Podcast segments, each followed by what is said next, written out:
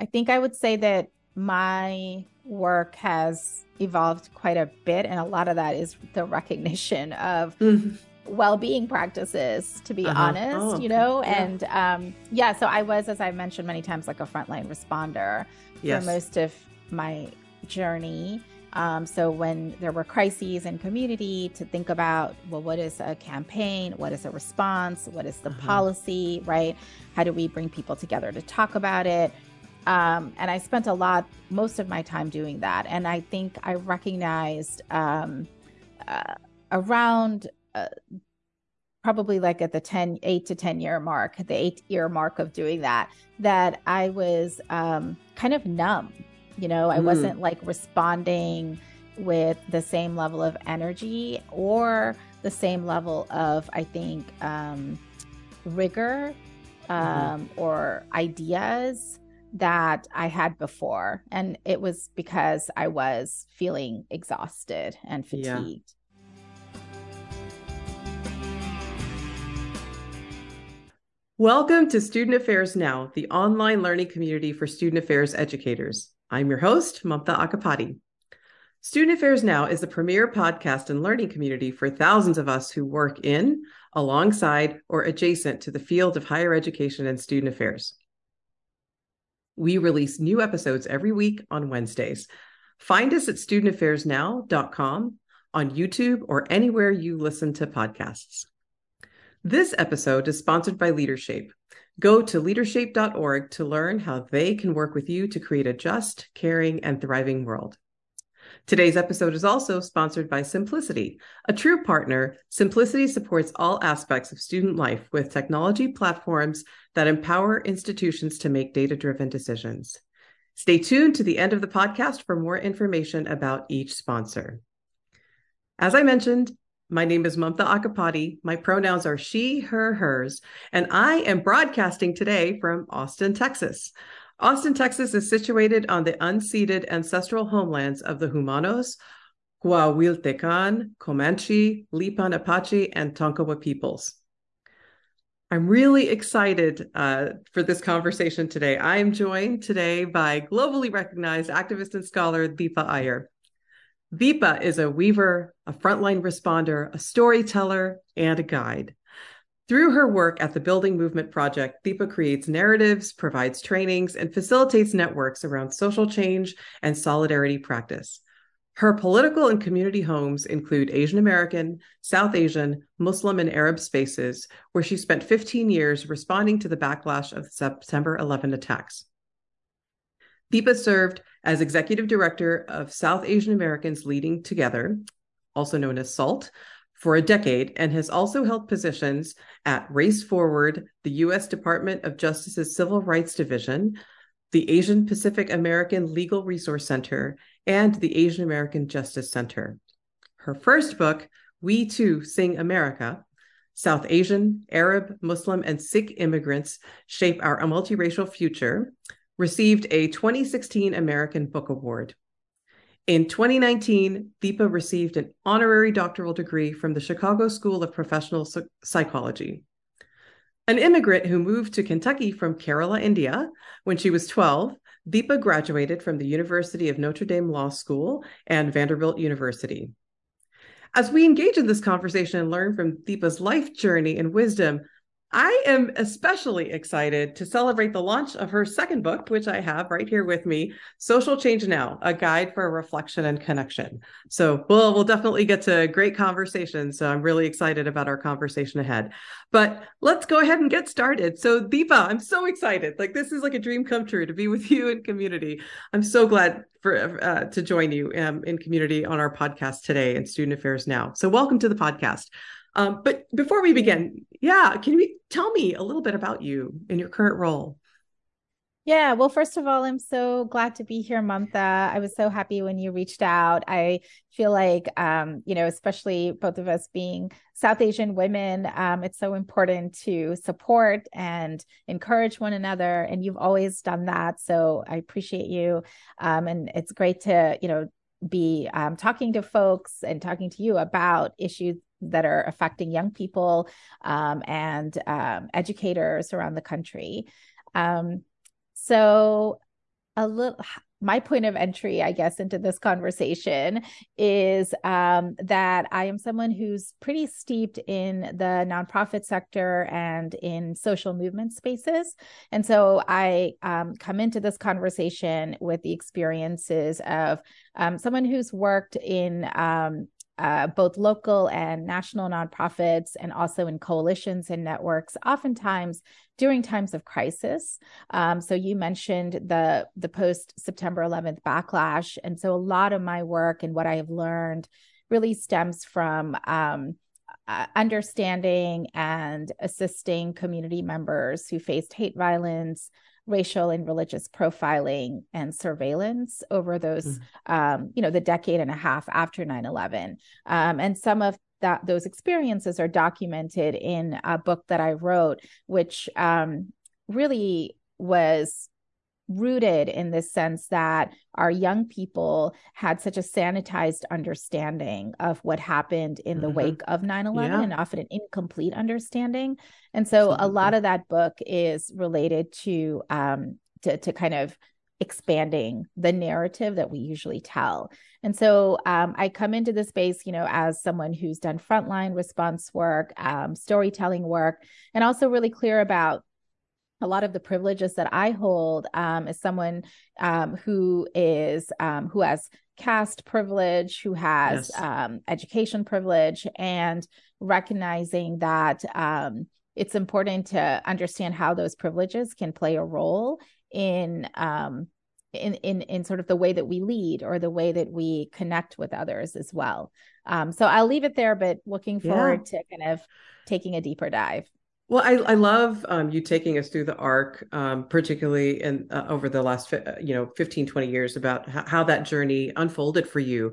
Um, tell me about what sparked even before that. Like, how did, you know, what gave you clarity that this was the journey that you were going to go mm-hmm. on?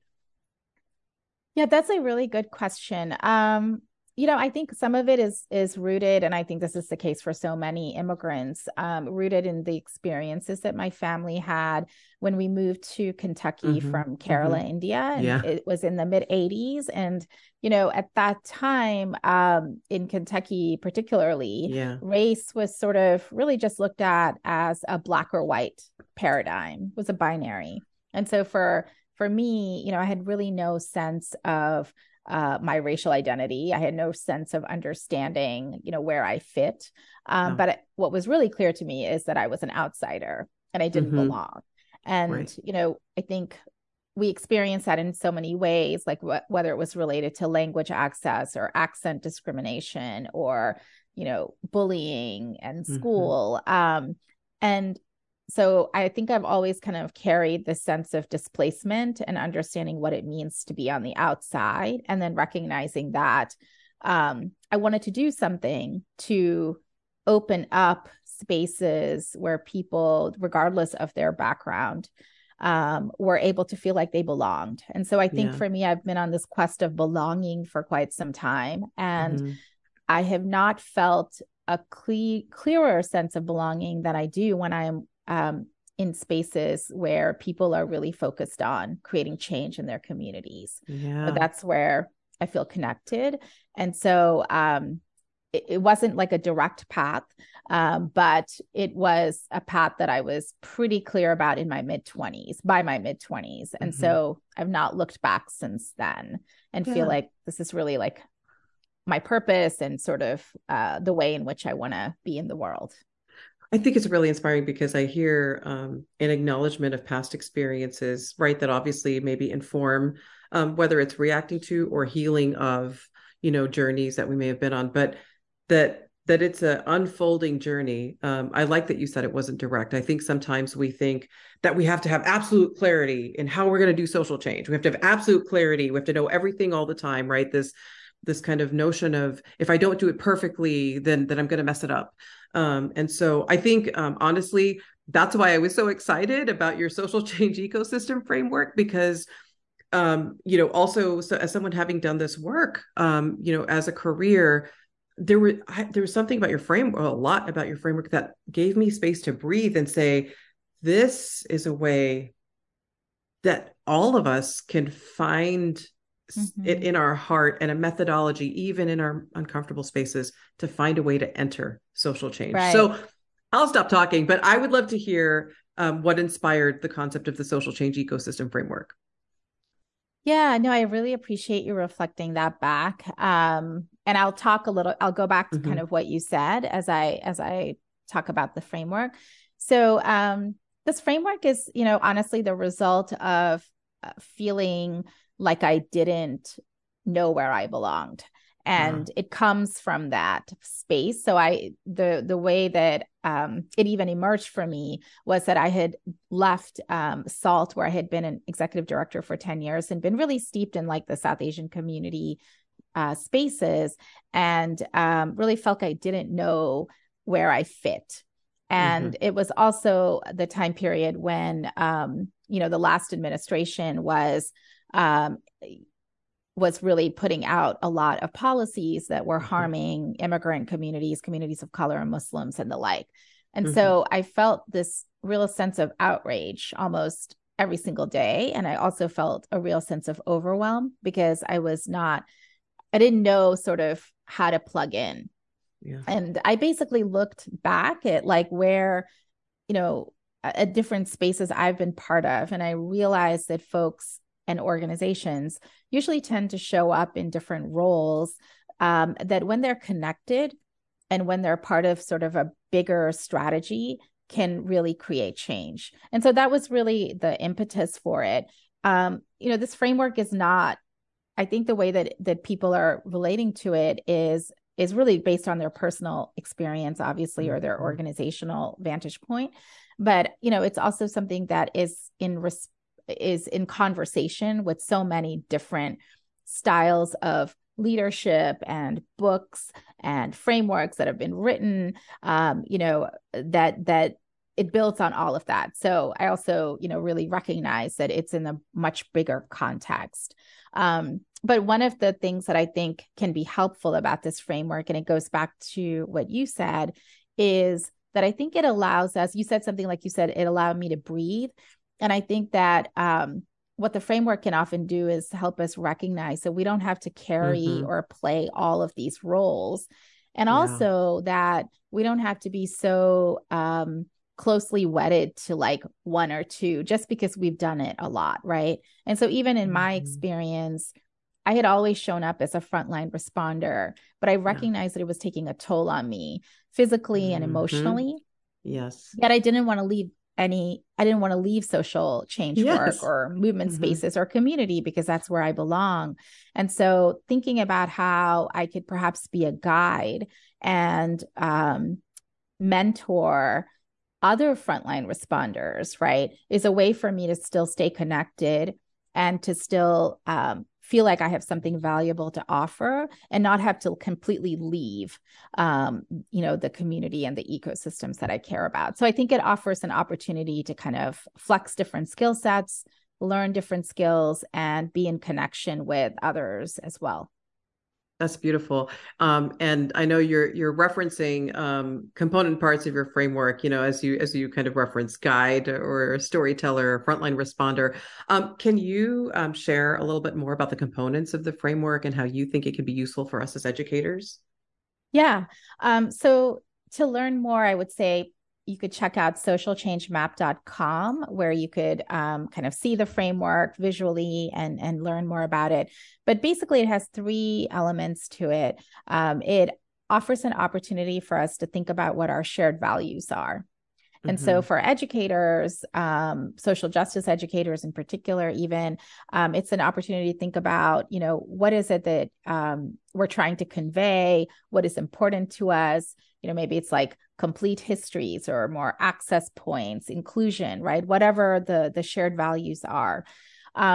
The second component of the framework is to think about the roles that we can mm-hmm. show up as in terms of either educators or if you're working with young people right what what they mm-hmm. could show up as and there are not there are 10 roles that we're invited to consider they range from storyteller to visionary to builder to experimenter to healer to caregiver and so on mm-hmm. and so mm-hmm. forth and um, each of those roles has different characteristics and um, also room to improve, right? Mm-hmm. Um, and then the third aspect of this framework is that it's premised on this idea that we are all connected, that we mm-hmm. do better when we work in solidarity rather than silos. You know, really, I think lifts up and amplifies what we um, often hear from indigenous communities that we're right. kindred that we're relatives right and so um, recognizing that even in social change work mm-hmm. that it's important to have those deeper connections whether it's between people or between organizations as well um, not to say that there isn't conflict and that there isn't disagreement but um, it's it's an opportunity to lean into that if it's generative um, so how so how can educators use it? I think in a couple of different ways. One, it can be used um, as a teaching tool Mm-hmm. with young people who care about social change and are looking for entry points um, to help them think through what are the roles that they're naturally aligning with and who is part of their broader ecosystem. A second way is um, to use it um, as a mapping tool for, you know, the department that you work in, perhaps. So, um, you know, if there are, say, DEI task forces on campus, or if there's uh, an, an initiative around inclusion, or if there are multicultural centers in conversation with each other, it's an opportunity to think about what is our role vis-a-vis the broader university or the broader institutional ecosystem are we right. disruptors and many yes. are right and right. how do we disrupt in a way that um, can push the institution to take some bolder steps for example so those are just a couple of ways in which it could be utilized i want to um, you just sparked um, a whole series of probably what could be another podcast conversation for me and what you just said.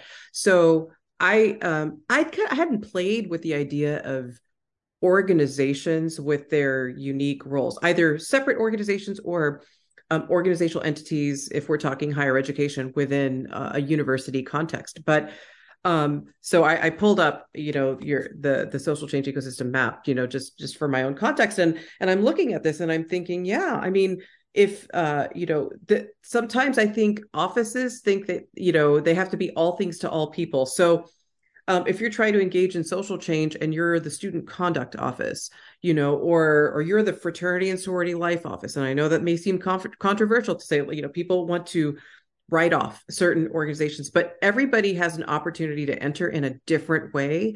I think sometimes, particularly me and my dominant identities, uh, I appreciate you naming yours. Um, in my dominant identities, I feel like I have to enter full force in the same ways that members of those communities enter as well. When maybe I need to step back, reflect, and see um, with humility maybe where my point of entry might be different but you know i, I think uh, representatives of offices like mm-hmm. you know an office could say wow we're student activities we might enter in the space of storytelling because maybe our storytelling of different communities is incomplete rather right. you know than than maybe them being a frontline responder maybe a, a frontline right. responder maybe a counseling center or multicultural affairs office is better equipped and trained mm-hmm. to be a more effective for frontline responder and and so together if we all recognize our roles then then we are uh, you you said something that was powerful mm-hmm. we could be part of a bigger strategy for social change mm-hmm. so what are your thoughts on that like eh, no you you you totally totally got it Mamta, of course you described it so well um the framework is multidimensional. Um, uh-huh. Individuals can use it, but so can organizations, and so can bigger networks and coalitions and task forces and even movements. And so, exactly what you said, you know, I have worked with um, institutions of higher education uh-huh. who will say, you know, we've got this kind of DEI uh, pledge and commitment. Yes. But we have a lot of different entities in our institution that are part of this task force, right? And they all kind of have different things that they do. And so, mm-hmm. in that context, this framework could be used to one, really get clear on what the shared values are when we say mm-hmm. DEI, because those are just words that are buzzwords, yes. you know. So, yes. like, how do we define what what does it mean to get there, right? Um, mm-hmm. What's our boldest vision of what DEI looks like on our campus and practice? Um, uh-huh. How will the campus change when we get there? So that that is like a values conversation. Um, a second thing that that could happen is that all of those entities that are part of this bigger you know push for DEI could like you said map themselves on the framework. And so it's possible to understand that there might be some people who play the role of a visionary to say this is this is our north star this is where we want to be in 5 years but to get there you know we often need builders and experimenters who can right. actually implement that vision so who who will play those roles right um, mm-hmm. and how are they going to be in contact with the visionaries um, uh, and and have that feedback loop um, mm-hmm. who are the healers in the space yeah. because a lot of institutions of higher learning you know um, have been built on um, a capitalist or extractive yeah. model mm-hmm. um, are often you know basically taking over neighborhoods and gentrifying cities right and so um, we have to recognize that there has to be a healing process you can't talk about like getting to dei right. if you haven't recognized like past harm and so mm-hmm who are the healers that we're able to kind of bring into this conversation who can make those things more clear and transparent and then lead us through like a process of acknowledgement and um, accountability or whatever the case is so um, that's that's how um, a, task force on dei on a campus uh-huh. could make sure that it's like identifying its roles and its shared values and then implementing action steps I really um, I value that. You know, I've often thought about, you know, I still don't know what I want to do when I grow up, and so it's always toggled between student affairs and chief diversity officer. Um, and in this, uh, you know, or chief diversity, equity, inclusion, belonging, you know, the, the range of um, DEI offices.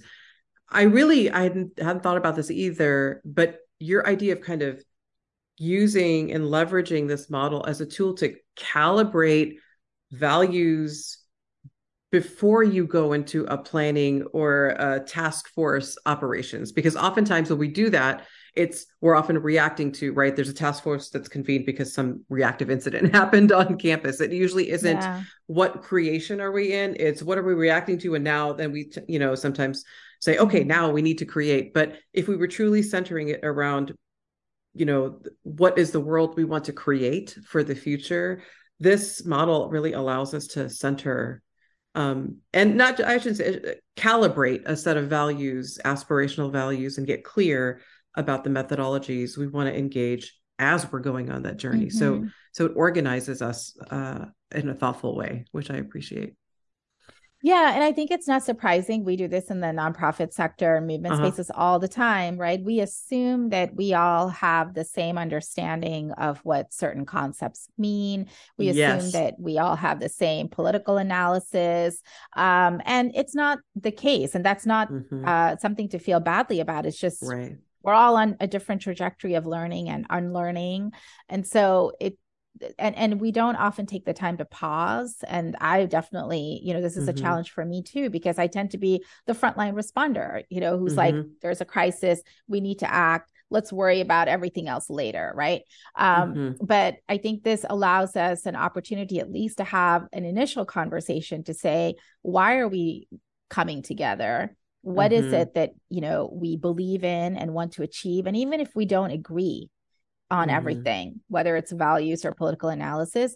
Um, what is it that we have enough shared agreement around that we can utilize to iterate and experiment? And then let's also just commit to coming back, right? So, like, mm-hmm. you know, three months yes. later, when the crisis perhaps is abated, we will come back and and really deepen this conversation that we started. Mm-hmm.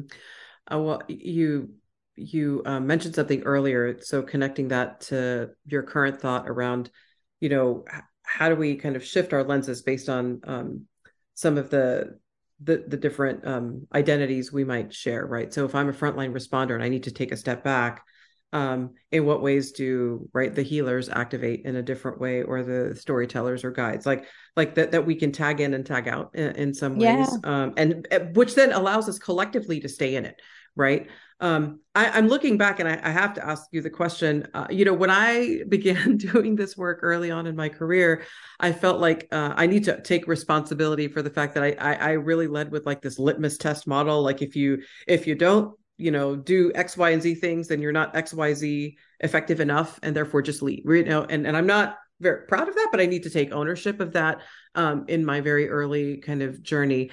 And I think what you offer for me is a way to heal through that.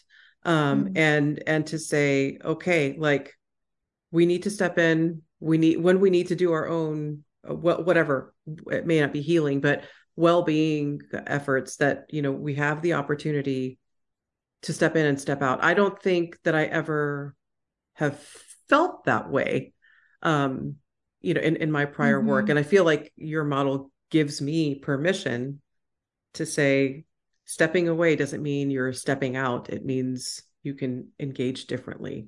Any th- i mean yeah. Burnout so well said by the way. Oh, i love i loved how mm-hmm. you framed it. Stepping away is not stepping out. Yeah. Mm-hmm. um i mean i think that you know obviously um for those of us who've been doing work in social movements and communities for quite some time, um, we know that context is everything, right? And yeah, things yeah, that's change true. all the time. And things change in our lives, things change in our communities, things change mm-hmm. politically. And so holding on to one role for like 20, 30 years, I think is not only stagnant, yes you know for the person yeah. but it doesn't really generate new ideas into our communities or our institutions or our sectors and so it's really important i think to recognize uh, whether it's burnout or whether it's sort of like okay we've been doing the same thing over and over again and it's not really working right uh, whether mm-hmm. it's ineffectiveness or whether it's redundancies um, I think it's important to actually take stock of some of that. Yeah. And oftentimes the next step is, well, I have to like leave and like it's not, you know, or we have to just completely change everything and overhaul everything.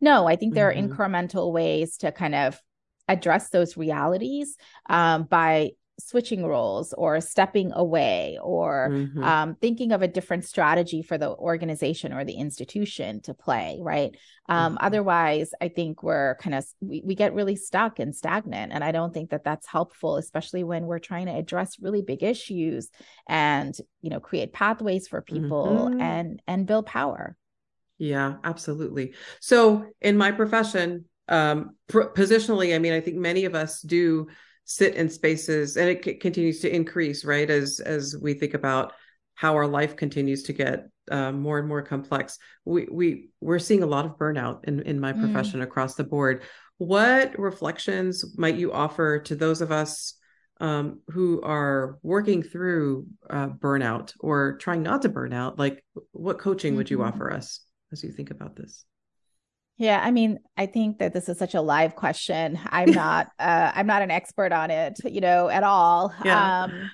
uh, I would also recommend folks listening to um, or, or, reading books by uh, Laura van Dernoot Lipsky on trauma stewardship. Um, mm-hmm. She's got mm-hmm. the Trauma Stewardship Institute, and she's got um, a mm-hmm. podcast as well um, because I think she offers and her guests offer really uh, uh, l- lots of good tips on this topic. But yeah. I think, um, yeah, I mean, I think that you know, I think it's really important. And and the book that I just wrote mm-hmm. has like a section at the end on sustainability yeah. and well being. I think that um, it's really important to recognize, you know, one when our cup is emptying, and a lot of that sort of personal mm-hmm. self awareness is so important, and then also recognizing what are the factors that tend to deplete our cup or our energy yes. you know is it um because of institutional values being misaligned with what we believe because that can mm-hmm. lead to burnout emotional Absolutely. burnout Mm-hmm. Is it because we are playing too many roles on that framework and we need to actually take some action ourselves? Um, is it because we don't have a strong enough ecosystem to support us? And what can mm-hmm. we do to mm-hmm. build that? So I think that kind of, you know, understanding of what is it that what are the cues and i think we all know them you know we know them for mm-hmm. ourselves yeah, right? absolutely we're yeah. feeling like that tug um so like getting more clear about that more uh, rigorous about recognizing those cues and then secondly i think taking some action steps um related to them so that we're not like okay like there's nothing and i'm just gonna have to mm-hmm. right so um and I think some of it is on us.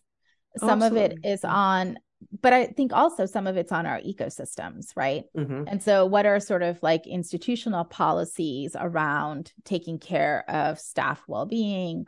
What mm-hmm. are, um, you know, what are sort of um, the the nonprofit? I, I I know the nonprofit sector better, mm-hmm. and I've mm-hmm. definitely seen over the last few years, particularly with the pandemic, you know, that there's more of a focus on um, healing and well-being. So whether it's trauma informed supervision mm-hmm. or whether mm-hmm. it's sabbaticals or coaches being offered, right? Or mental health stipends um, for folks in the nonprofit sector. Mm-hmm. These are all institutional policies that can be put into place. And then I think each of us bears an onus in recognizing um, how it is that we're going to uh, build out some strategies to um, to to to care for our well being as well.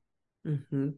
So as you kind of reflect on the arc of your journey, um, you know, your your book came out this year, uh, just last month. How um, so even though it came out last month, obviously it's been an arc of a long time coming, you know, to the creation um, and, and delivery of, of um, this book. Do you like how do you um, do you engage in social change work differently today than you did when you first started? Yeah, absolutely. Yeah.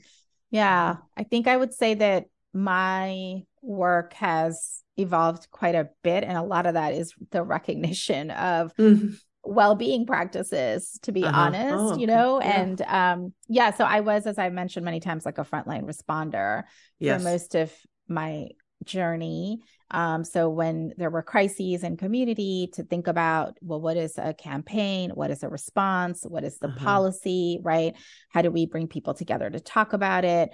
Um, and I spent a lot, most of my time doing that. And I think I recognized um, uh, around uh, probably like at the 10 8 to 10 year mark the 8 year mark of doing that that i was um, kind of numb you know, I mm. wasn't like responding with the same level of energy or the same level of, I think, um, rigor mm-hmm. um, mm-hmm. or ideas that I had before. And it was because I was feeling exhausted and fatigued. Yeah. And so that is one of the reasons that you know i realized it was time for me to kind of move away from the organizational work i was doing yeah. um, and create room for for new leadership and new ideas but also that i needed to kind of shift my own role so i could stay in the space without feeling like i was just putting in like 10% or calling it in you know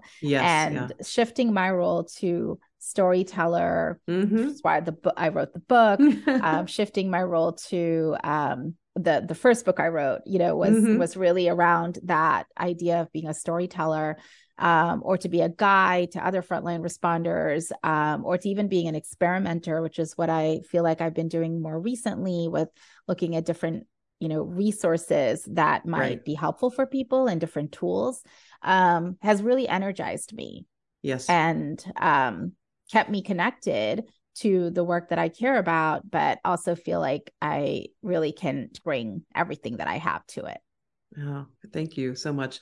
Um, it's it's it's really heartwarming. I think you know. I think again, I just keep reiterating. I think sometimes those of us that enter social change work think that we have to operate at a certain force all the time, right? And just the continual reminder of you know our enoughness in the in the moment is enough right? right and and so what does that mean to kind of hold sacred like that we are the tool by which we're doing the work and if you think of if you think of holding something sacred you treat it differently than oh it's a check the box thing so right. if i'm if i'm holding myself sacred then i'm going to treat myself differently mm-hmm. to stay in this for the long haul um, I want to go back to something um, you've you've used this phrase a couple of times. This like a, a point of entry into the work, um, and um, there are pieces. And you know, uh, we don't know each other very well. I'm just a I'm a big fan, and so I you know, but there are some resonances in our story um, when you talked about growing up, you know, kind of in a black white paradigm. Uh, I grew up in Houston, Texas, and it is not that now. But when I was right. growing up,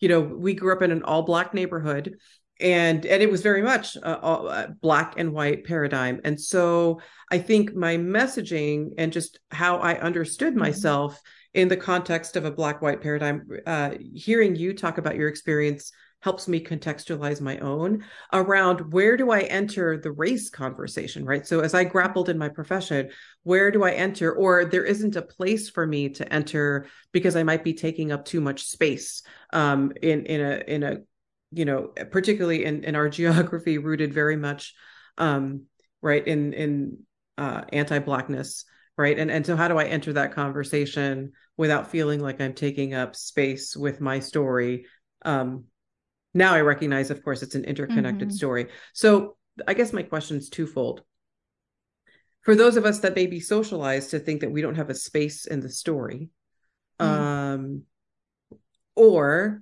um or and um the other space where i find parallel is around my dominant identity. So the spaces where I hold privilege and power.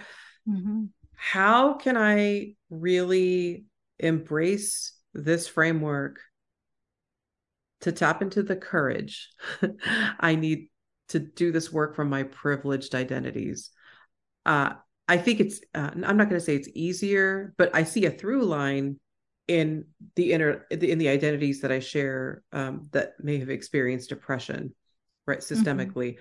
But as a dominant identity person, so as somebody with caste privilege, as somebody uh, with citizenship, as somebody mm-hmm. with education, and so able-bodied, heterosexism, many of those other, I have more privileged identities than not. How can I really um, courageously use this framework? Mm-hmm. I love that question, Mamta, and it's something I grapple with myself all mm-hmm. the time. Um, I think a couple of things are coming up for me. You know, I think when we talk about points of entry, mm-hmm. it can sort of be couched in a couple of different ways, and you already mentioned them. Um, I think one is identity. Mm-hmm. Um, two is privilege and positionality, mm. and third is experience um, I, I often think about those three different buckets when I think about points of entry of my own points of entry. And mm-hmm.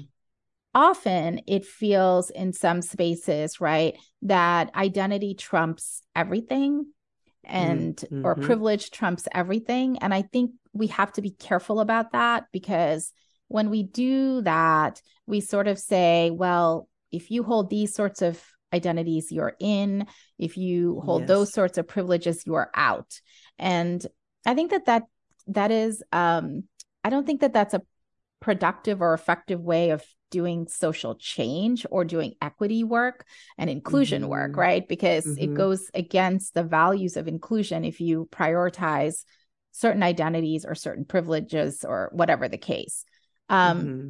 but how do we but I think that's important. And I think we also have mm-hmm. to really balance that with recognizing that, um, and we talk about this in our solidarity work all the time, that right. we have to really follow the lead of people yeah. who are most directly affected by a particular issue or by a context, because they have experiences we don't and they also have solutions that we don't right if we're not mm-hmm. part of that mm-hmm. directly affected community in that context mm-hmm. um so I think it's a balance of yeah. the points of entry and our um, orientation towards mm-hmm. you know making sure that we're listening and lifting up people who are most directly affected and doing all of that with a level of humility yeah. and also so a level of recognizing that sometimes we are going to make mistakes Mm-hmm. and that there is some grace and possibility in redemption and in learning and unlearning think all of that has to be part of the, yeah. these containers that we create, right? Um, but I do feel like this framework, I love what you said, like a courageous way to use the framework.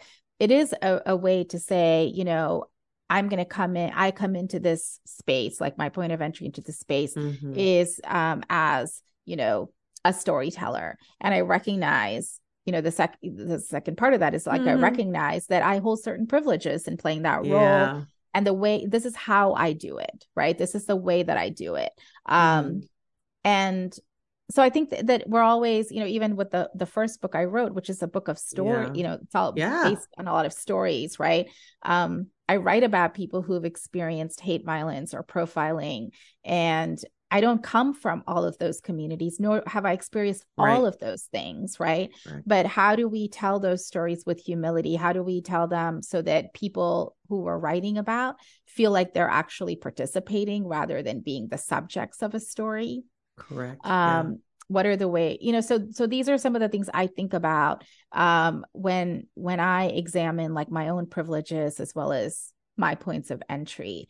Um, but yeah. I do feel like there is a role in space for everyone. And I think mm-hmm. we need everyone right now. And mm-hmm. if we play sort of purity politics against each other and, yes. and, um, you know, do this kind of you're in, but you're out. Um, mm-hmm. I don't actually think that's aligned with values of inclusion, nor is it going to help us win in the, you know, some yeah. of these fights that we're trying to fight.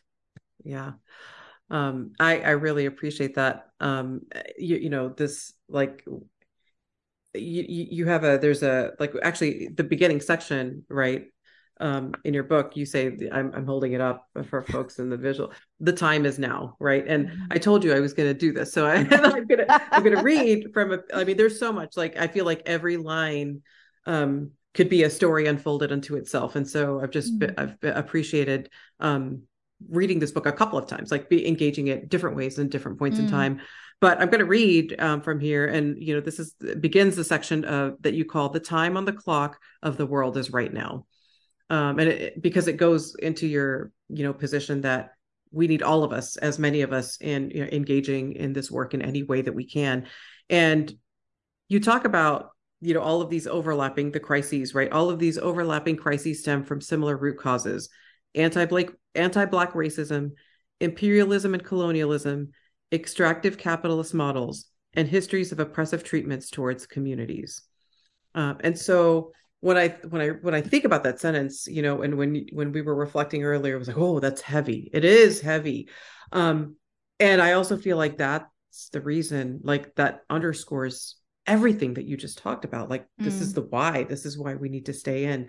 How how would you encourage us to see the interconnections between these concepts right i i didn't understand the interconnections among mm-hmm. these concepts earlier on in my career how might somebody who's entering in like how would you encourage us to do that yeah yeah and that whole idea of the time on the clock is now is mm-hmm. reflecting um uh, something that Grace Lee Boggs, who's an, yes. an Asian American scholar and activist in Detroit, would always ask when she would bring community together, what time yes. is it on the clock of the world? She would ask. Mm-hmm. And so the response that I give to that is like, the time is now, right? Like uh-huh. the time is, um, it, it, it's ripe.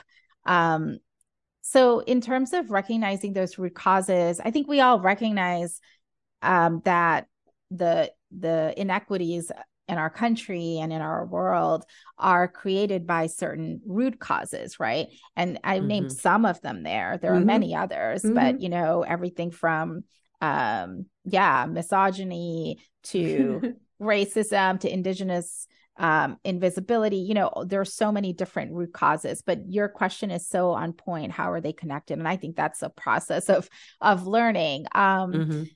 in many ways, I honestly think that that's why I'm excited to be like living and working in this moment doing social yes. change work because mm-hmm. I do think that those interconnections are more more visible than ever. I mean, even mm-hmm. if we look at, for example, the pandemic, we can see, mm-hmm. you know, we can see how um, Black and Latinx communities experienced higher levels of illness and death. And why is that? We can trace that to root causes yes, of underinvestment in those communities, right? Um, mm-hmm. We can sort of look at how public institutions um, around health have been failing. And we can, mm-hmm. again, like look at how um, an extractive model of health is yes. at the root of some of that, right? So I think that those when we look at some of these issues, we can see these different root causes interplaying and being interconnected. And the way that we respond to that is ourselves being mm-hmm. organized in an interconnected manner rather than looking yeah. at everything in silos.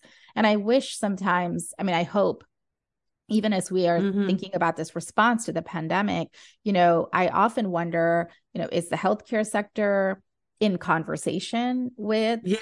you know, right, other sectors or uh-huh and vice versa. Because if we don't do more of that, if we mm-hmm. don't build more connected and diverse ecosystems to deal with these issues, we're, I think, just constantly going to be in the cycle of putting band aids on things and not really getting to the root causes. Mm-hmm. And so part of I think the challenge for the time is now is not mm-hmm. to just mm-hmm. respond in a band-aid way, but to right. actually identify the root causes and then figure out how we respond to them, not just as one person or one organization or one sector, but as an interconnected ecosystem that cares about, you know, eliminating those root causes and cares about all of the communities that live in a particular area. I think that's the yeah. that's the hard work that's that's ahead of us uh, uh, I'm chuckling a little bit because not not this is a very serious and important conversation, and I, and I love the wisdom that you bring to the space. Um, this is my parents wanted me to be a medical doctor, so this is the one time I'm going to offer like a faux scientific reflection on what you Go said. Go for it, Mom. And I, and I think about you know I think about the human body, right? And I think about you know we we talk about circulatory right like that's what we learned in school circulatory you know the, we have all the different systems in the in the yeah. body and yet without the connective tissue none of none of this stuff works. And i think i you know as i'm now understanding even more in our conversation your model i feel uh, is a calling um, for all of us to rebuild and nurture the connective tissue so that the rest of the systems actually are able to be as effective as they can be. Yeah. Um now that's, a, there's a that's an amazing metaphor. Yeah, oh, I don't that's know an amazing metaphor because it is true because yeah, our body yeah. is an ecosystem too, right? Mm-hmm. Um, just as like the you know like yeah. the pond down the street is an ecosystem, the coral reef, mm-hmm. they're all mm-hmm. ecosystems, and and a lot of people have been talking and writing like Adrienne Maree Brown and others about yes. sort of what we mm-hmm. learn from nature and how mm-hmm. that uh, understanding, you know, how how different species or even our bodies work um, that we can learn so much about mm-hmm. how the interconnection and the interplay should be when we're organizing ourselves into different institutions and networks. So there's a lot there and i i absolutely agree. Um, that's why the word ecosystem is mentioned mm. so much in my book. Yeah well i think I, I love the intentional use of the term ecosystem. I mean uh, you know you the resonance around we are interconnected and and we are stronger you know we can advocate for a greater level of change when we kind of hold on to one another um, mm-hmm. um it just it really um it spoke to me i feel like i, I wish i had had this tool when i was younger um and i'm grateful to have it now right so so there isn't a, a timeline on this that you know as as we no, talked about the all. time is now right the time is now yeah. yeah. and i think you know a lot i i, I really want to encourage and invite folks to look at this as um, an individual tool that can yes. help us build our awareness, but but to but, but to take it a step further, right? It's uh-huh. intended uh-huh. to increase our level of self-awareness absolutely to a particular end. And that end is that we take all that knowledge and uh-huh. we actually then think about how we're showing up in a broader ecosystem to bring about institutional change and policy change and structural change. And if we so it's really kind yes. of an overarching goal. Um, and I think when people and organizations when people and organizations are able to do that, mm-hmm. I do mm-hmm. feel like there are some aha revelations and even Absolutely. some changes in programming, fundraising, um, talking about the organization, yeah. right, that can happen. Absolutely. Um, and I hear you talking about organizations, right, and and infrastructures. I want to um, I don't think it's stepping back, but I want to reflect on probably my most salient identity. This is a surprise to zero people who know me, um, and that is that of a parent of mom. Mm. And so, um, so my my daughter is in high school, just started ninth grade, um, and my head is spinning. She she's seen the book in the house, and she's she loved the map. So you know the the book comes Yay. with the the uh, open up map, and she's like, "Whoa, what is this?" and I'm like, "Hold on, like I, I haven't processed yet, like how I want to." Engage this conversation with you. But like as if you if you could offer reflection to me as a parent like how can i um how might i engage this with my ninth grader? Yeah. Oh my gosh. In so many different yeah. ways. Yes. I love it. Um yeah i have a seventh grader. So i and, and i also um that the the parent identity is is super prominent in my life too. Um I would say a couple of different ways. And I've actually like used it with my own son. So it comes from personal experience, but I've also seen others use the map yeah. in ways with their children or as parents with um, young folks. So one is um, it is a teaching tool. So, mm-hmm. you know, one of the things that I have done with my son is sort of um, helped him understand the movement for voting rights that um, happened in the South, and particularly with the March to Selma. Mm-hmm. Um, and we what we did was we combined the map and some work um, that was done through the Zinn Education Project, yep. um, where we learned about like different folks that were that were really part of that movement right mm-hmm. and then i would ask my son to sort of say well what role do you think they're playing here right are they builders are they visionaries um, mm-hmm. and we were able to you know so he would map out their names on on the framework and then there was and then you know kids are like they come up with their own revelations right very right, quickly absolutely. we don't even just have to like put it in place and they get there and so he would say things like well it looks like everyone did one or two things to make the uh, goal happen right? Um, right so recognizing that it isn't just like one charismatic leader that it yes. takes like a movement and it's over time and mm-hmm. this is mm-hmm. how they were in connection with each other even if we're not reading that in the history books right that they actually mm-hmm. communicated and they organized and so um, yeah. So it's a teaching tool to talk about historic historical events or historical yeah. figures in social justice. Um, it can also be utilized, obviously, to think about oneself. Yeah. And so to, you know, think about, well, what are the, and I think this, I mean, I've seen kindergarten teachers use this framework. Wow. You know, so, it's great. Yeah. To talk about like in our school system, in our school ecosystem, how mm-hmm. do different people play roles like you know oh. teachers are builders and you know these students are um, the ones you know who are taking care of um, each other so they're caregivers yeah. right so mm-hmm. there are different ways to even think about how to build those characteristics within ourselves that we're mm-hmm. that at a young age we might even be aligned with um, and then as kids get older to think about how they can play those roles in order to um, do their like community change work or volunteer work or campus associations and organizations mm-hmm. and so on and so forth. Um, so I think personal development and growth, personal awareness, history, yes. teaching, all of that. Um, I'm super. I, I, I get. I could talk to you for days. Um, we're coming to the close of our time together, at least for the context of this podcast. Um, I I do have a question for you that I'm going to have you think about, but I have a reflection um, that I want to mm. share after what you just said. Um, so my question for you is, uh, how, how do you create joy in your life? And so kind of reflect on that um, as I offer a reflection on what you just said. My wish and my reflection based on what you just talked about as the teaching tool within um, our K through 12 ecosystems is oh my gosh can sesame street pill, uh, please pick up your model and and use that um, to to, to um, as a framework by uh, to, to work idea. with our young let's, people. let's yes. manifest that. So so on this podcast i want to manifest that sesame street picks up this beautiful uh, model to talk with young people and and parents who are watching around ways that we can hold on to one another um, in our ecosystem. But um joy how do you love, create joy i really love that i really do um yeah it's it's interesting that you you talked about joy because i was recently um just sharing with some friends that um for the next year i really want to lean into this this prose poem by mary oliver um which is like joy is not a, made to be a crumb, right? If you yes. like suddenly and unexpectedly feel joy, don't hesitate, give into it. And I think um i don't i don't know about you but oftentimes i feel like i've been conditioned to feel like i'm not worthy of joy. I'm not yes. um to accept it or to cultivate it that it's like something that mm-hmm. uh you know feels like a guilty pleasure almost right?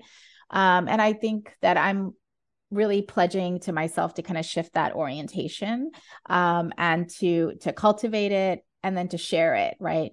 Um so for me um joy happens in different ways. It can be, you know, like reading a book with my son mm-hmm. um, or you know watching my child with his grandparents you know yeah. um, there are lots of ways in which i think joy kind of comes up but to me it's about actually recognizing it and yes naming it as this is joy and then sitting with it uh, you know for a little bit of time rather than kind of push it away or apologize for it or feel like well got to get on to the next thing um, mm-hmm. so that's what um, it's it's i'm i think there that i'm lucky that there are pockets of joy but i don't know that i actually sit with them enough so that's really uh-huh. kind of the challenge for myself in the coming year Oh, I'm I'm glad that that's what uh, the the kind of the closing reflection that our our listeners and viewers get to experience. So, Deepa, thank you, thank you so much um, for your time and wisdom today. It's really um, more than the gift that, that I thought that you would bring, and so I'm just really just ecstatic and and feel so whole in this moment.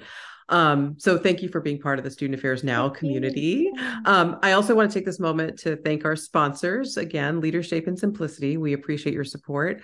Um, more specifically, LeaderShape partners with colleges and universities to create transformational leadership experiences, both virtual and in person, for students and professionals with a focus on creating a more just, caring, and thriving world.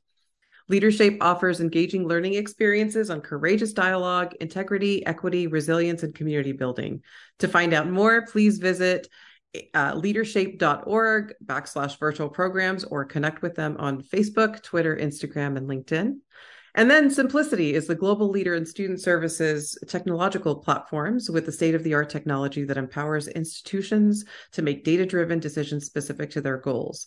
A true partner to institutions, Symplicity supports all aspects of student life, including but not limited to career services and development, student conduct and well being, student success, and accessibility services.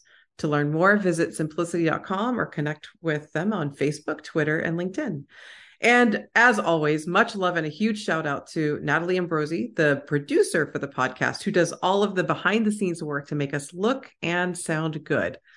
So, friends, if you are listening today and not already receiving our weekly newsletter, please visit our website at studentaffairsnow.com and scroll to the bottom of the homepage to add your email to our MailChimp list. While you're there, check out our archives. Once again, I'm Mamta Accapadi. So much love and gratitude to everyone who is watching and listening.